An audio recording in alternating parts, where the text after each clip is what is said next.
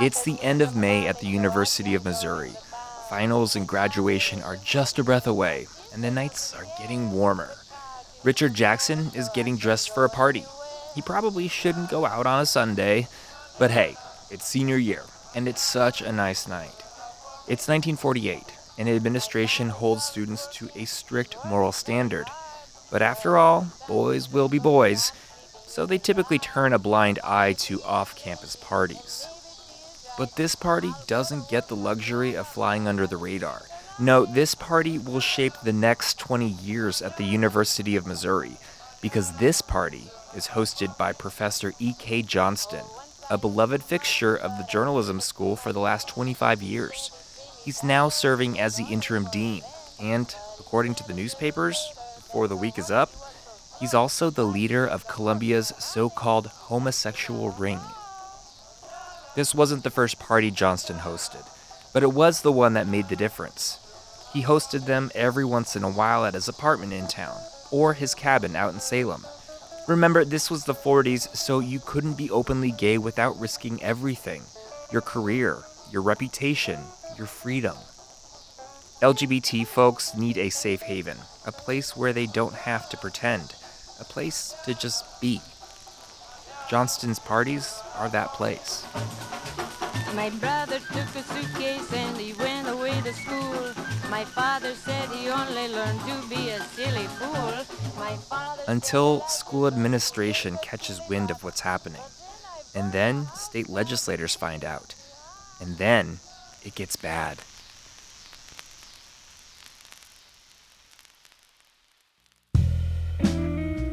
Welcome to Show Me the State, the program where we explore the strange, misunderstood stories of Missouri's past and try to figure out what really happened, why did it happen, and how has that shaped the state today. I'm Christopher Husted.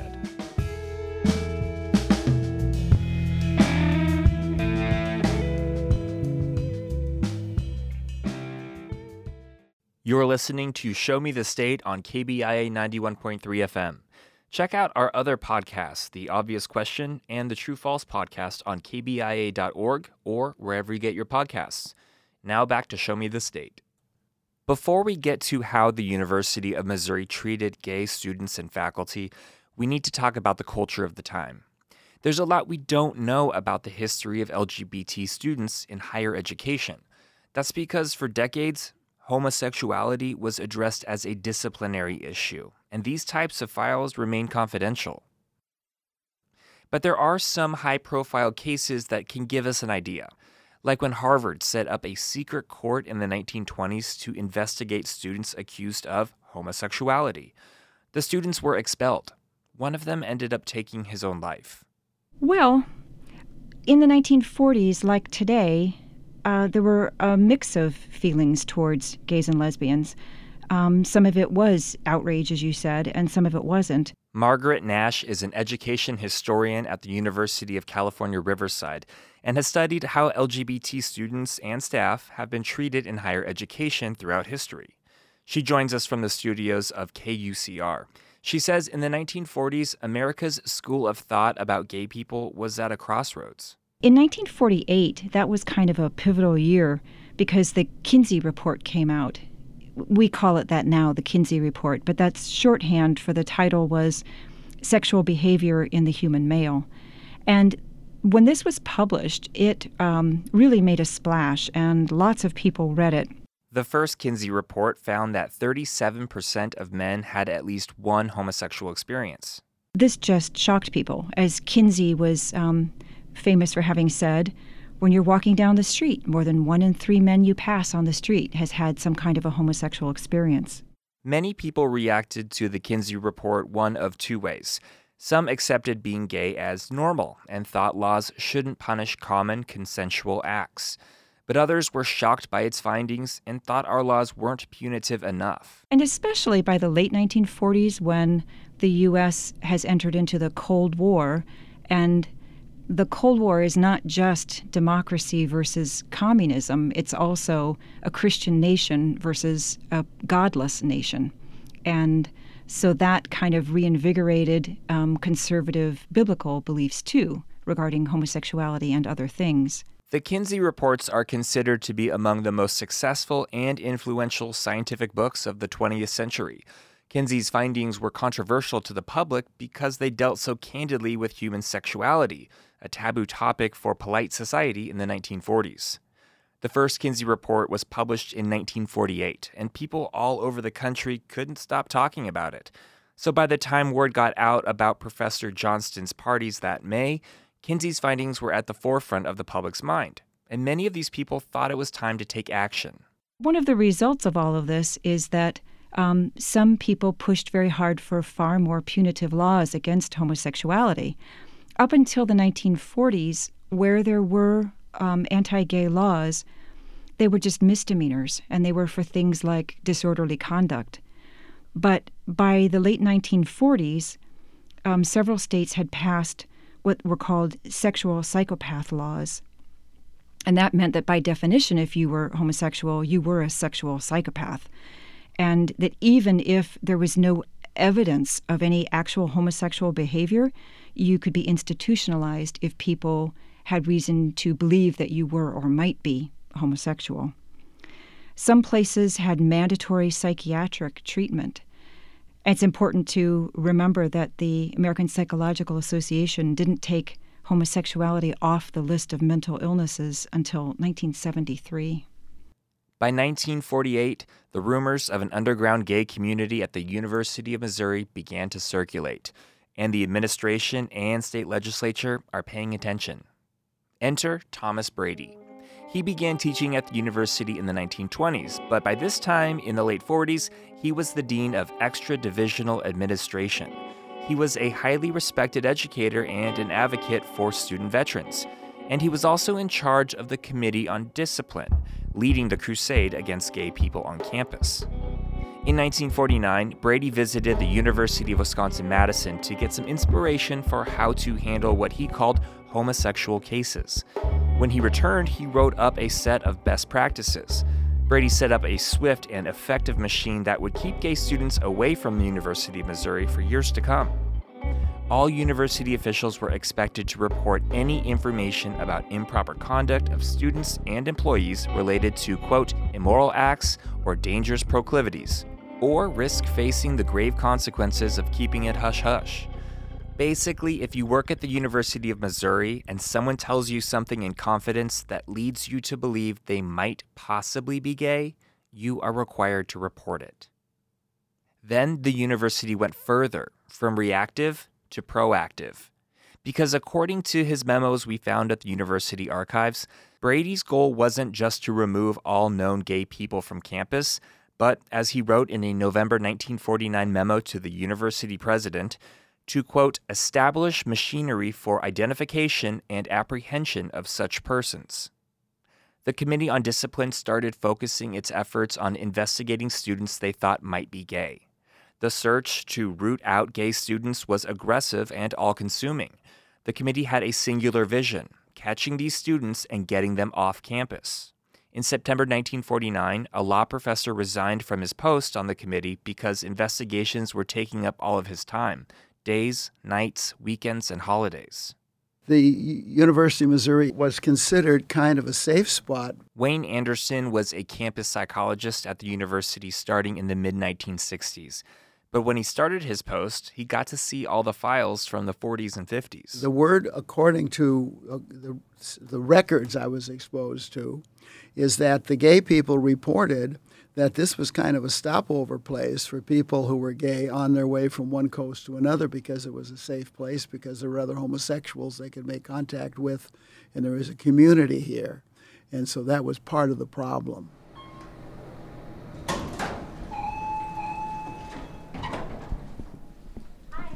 Hi, my name is. The Student Health Service, now the Student Health Center, was officially established in September of 1949. Today, it's the Center for Student Resources for everything from depression to conjunctivitis. Just like on most campuses around the country, if you need your yearly flu shot or a prescription for the pill, the doctors here are your first line of defense. But back when it first opened, the directors all signed a letter to Brady agreeing to covertly help identify gay students and agreeing to help get rid of them. The letter included the following A. There will often be times when the physician can persuade the individual involved that it is better for his own welfare to leave the university. B. There will be other occasions when the therapist and the student health service can state to the individual involved that it will be necessary for him to leave, and the basis for leaving the university will be entered on the record as a medical reason. A decade before Wayne Anderson came back to campus to teach psychology and work at the counseling center, he was a doctoral candidate here in the 50s, and he says he saw something troubling in the Ellis Library men's bathroom. What had happened, there was two rooms. There's the John, you had a door you go through. Then there was an entry room. And I came in one day and they had built a wall making the entry room half as big as it was with the door. And I thought, how strange. I must be using it for storage. And I walk into the men's John, and there are two mirrors. You've got a mirror this side, mirror on this side. The one on this side is a one way screen. And I'm very familiar with one way screens because we use them in psychological training all the time. Mm-hmm. So you can watch client and, and therapist observe. working together and observe. And so a reporter from the paper, I understand, went over with a brick in his briefcase and smashed the window looked in, and there was a hole in the wall, and there was the chair on the other side of the screen. Nobody was sitting there at the time. And so that's how we found it was an observation room. Wayne isn't the only one who tells this story. In parts of the university's LGBT population, versions of this legend are commonplace. So we asked university officials if this story was true. They said after extensive research, they found zero evidence of the room though University Director of Libraries Anne Campion Riley did say she found where, quote, gay activity was mentioned in meetings, with specific mentions of the upper level restrooms at Ellis Library. We did our own research as well. We went through newspapers and records from the 1950s and 1960s looking for any evidence that might support this story. So far, we've come up empty handed. We haven't found any references to a secret bathroom observation room or an intrepid journalist uncovering it. Whether myth or reality in Columbia, stories like this are a major part of LGBT history in this country. In 1962, Ohio police used hidden cameras and one way glass to catch 38 men who used public restrooms to meet up. They were all imprisoned for sodomy. Many were subjected to electroshock therapy and other so called conversion techniques while in jail. In Georgia, Florida, California, and more, similar cases have been well documented. It's possible stories about the University of Missouri emerged from a collective fear that this could happen to any LGBT person at any moment. But before all this, the psychologists in the mirrors, before the memos and machinations, there was a party. Off campus and outside of town where gay men could just be themselves.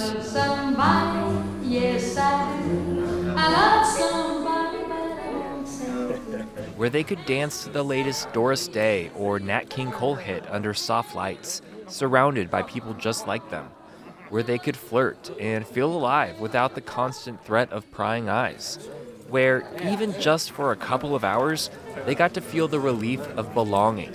They got to feel safe until they were found out. And then there is outrage and scare tactics and pulling students in for interrogations until they give up names. What did you see? Who else was there? Until 18 year olds sell out their friends. And that's where we find Richard Jackson, then a senior at the University of Missouri, because Jackson was at this party. Well, at the very least, someone said he was. And that was enough for the administration to send him packing. He writes letters and writes petitions, and he gets a meeting with the Committee on Discipline. But they say, no, no, no, we don't believe you. We think you're lying. You're, you went to those parties. You're one of them. He insists on a meeting with the Board of Trustees. And they, of course, go along with the Committee on Discipline, too. And he's expelled. And this is all even though there was no evidence that he was gay or that he had ever engaged in any homosexual acts, either on campus or off campus. The only actual wrongdoing, in quotes, that the committee charged him with was that he had associated with people like that professor, people who were either presumed to be gay or were known to be gay. That was his, um, his big crime. So he was expelled.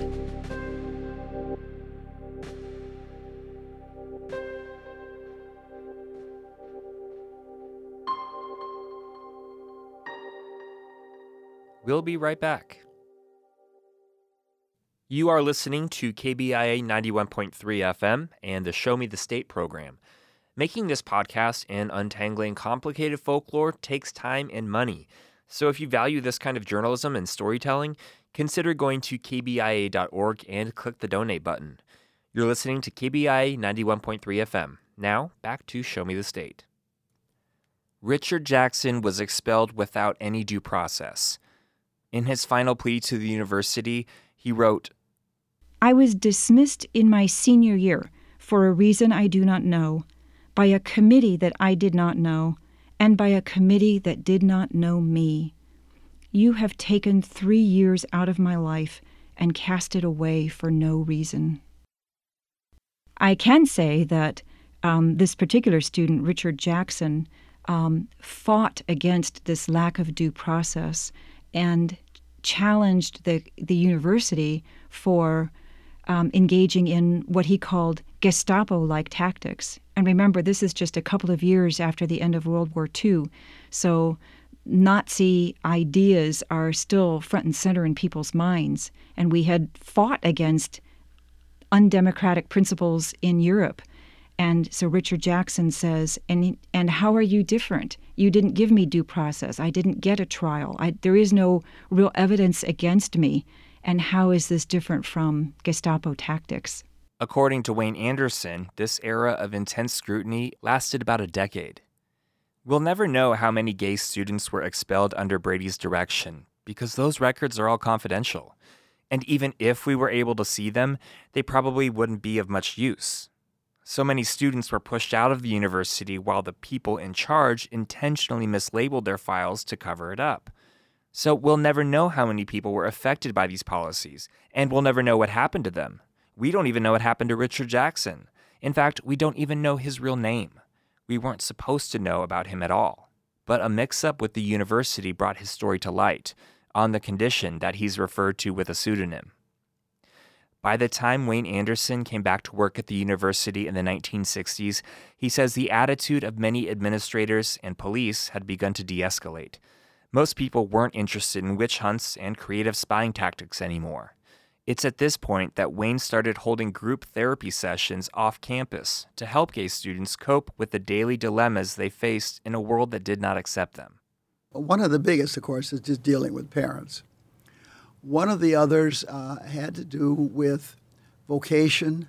It's like it's how do you keep undercover at the same time that you're open enough that you can communicate with other gays and set up relationships without that giving you away in some way that you're going to lose a job or lose prestige. Larry Eggleston was one of the students Wayne worked with. If his name rings a bell, that's because he went on to make history.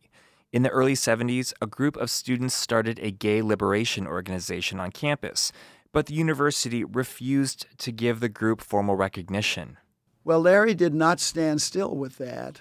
Larry sued the university, and three years later, a U.S. District Court sided with Gay Lib. They didn't say homosexuality was legal on the campus. What they said is you must recognize the organization. It's a legitimate organization by legitimate students. Well, when that happened in 78, suddenly there were some parades went on around campus with the, with the gays coming out. My God. It was, I, I, and a low estimate would be 4% of the population, but that's hundreds of people. He had a lot of guts. I mean, if you're going to take on a university and take it to the Supreme Court, you ain't no baby. Finally, in 1978, Gay Liberation met on campus for the first time as an officially recognized student organization, all thanks to Larry. The University of Missouri's LGBT community today would be unrecognizable to Richard Jackson. The university's non discrimination policy now includes protection for students and faculty on the basis of sexual orientation, gender identity, and gender expression.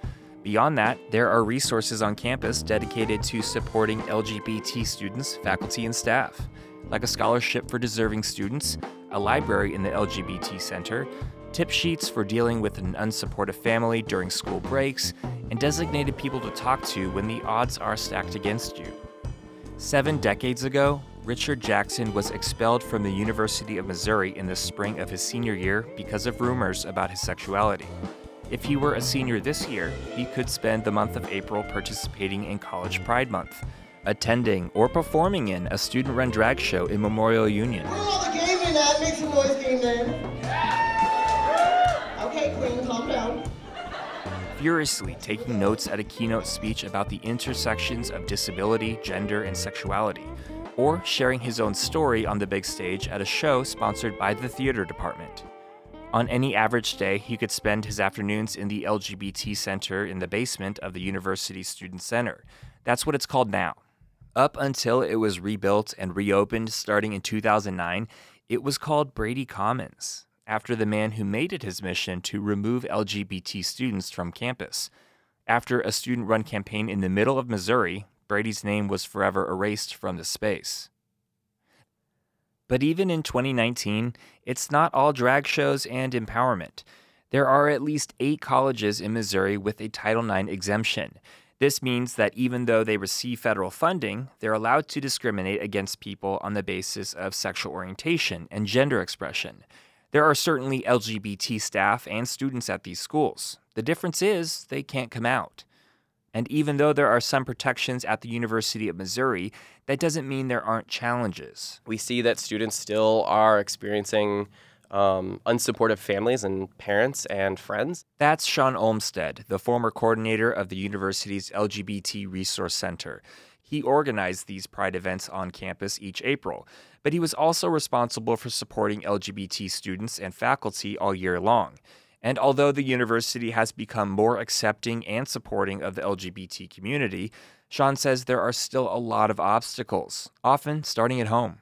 When we see that happen, we do know that we tend to see um, a correlation of students not being successful on campus, um, which makes sense. If your family cuts you off financially, how are you going to be successful as a student if you're having to think more about your finances and um, how you're going to pay your bills and how you're going to go to school? The University of Missouri has come a long way since the gay purge of the 40s and 50s. But when we were asking to interview MU LGBT faculty and staff members for this episode, we ran into some obstacles that tell us there are problems and fears lurking beneath the surface. One faculty member warned us that non tenured LGBT professors may be wary of speaking publicly about their experiences on campus a trans staff member agreed to come on the show, then ended up changing his mind due to safety concerns.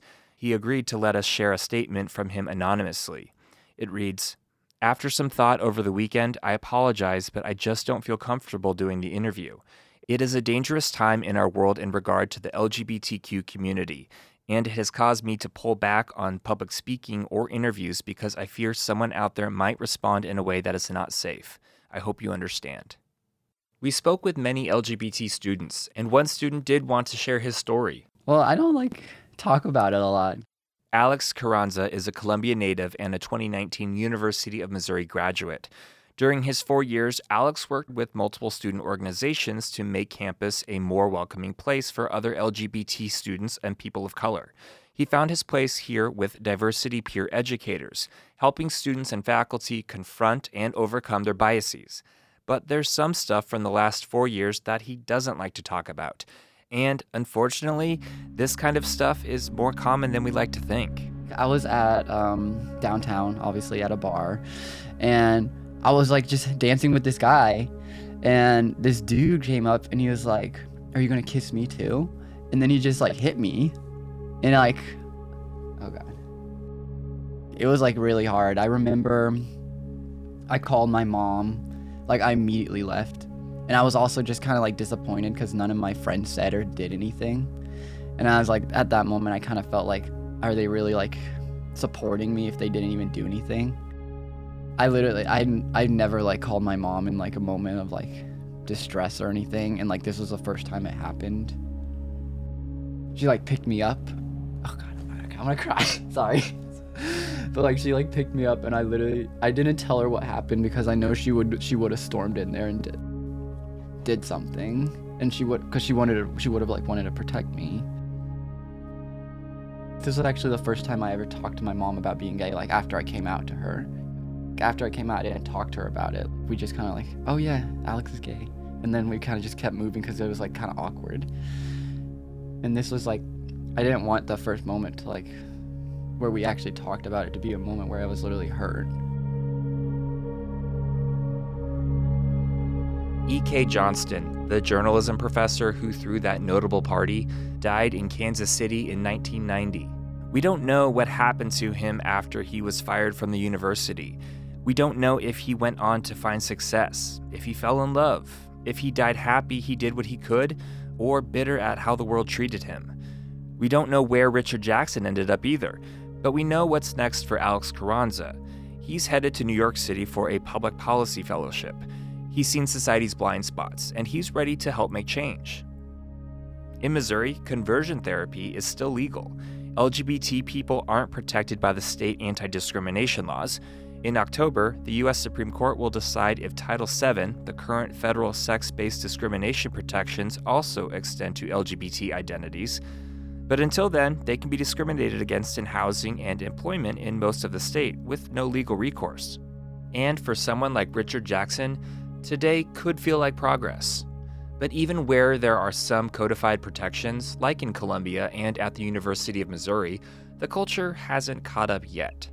Today, you can't legally be fired or expelled for your sexuality in Columbia, but you might not be safe in the bar with your friends or on the walk home, simply because of the way you are.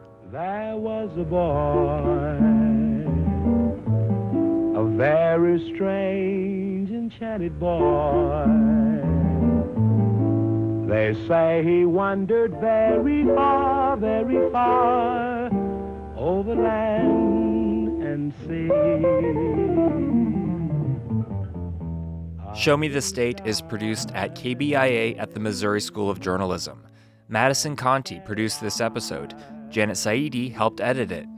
The supervising producer and reporter is me, Christopher Husted. Our managing editor is Ryan Famuliner. Our theme music and original scoring was created by Columbia band Loose Loose. The songs you heard in this episode include Manana is Soon Enough for Me by Peggy Lee, Love Somebody by Doris Day and Buddy Clark, and this song, Nature Boy by Nat King Cole, all top singles in 1948. Special thanks to our editorial advisor Nathan Lawrence and also to Craig Horn for being our voice actor. Thanks also to the Reynolds Journalism Institute and to the Kinder Institute on Constitutional Democracy. You never learn is just to love and be loved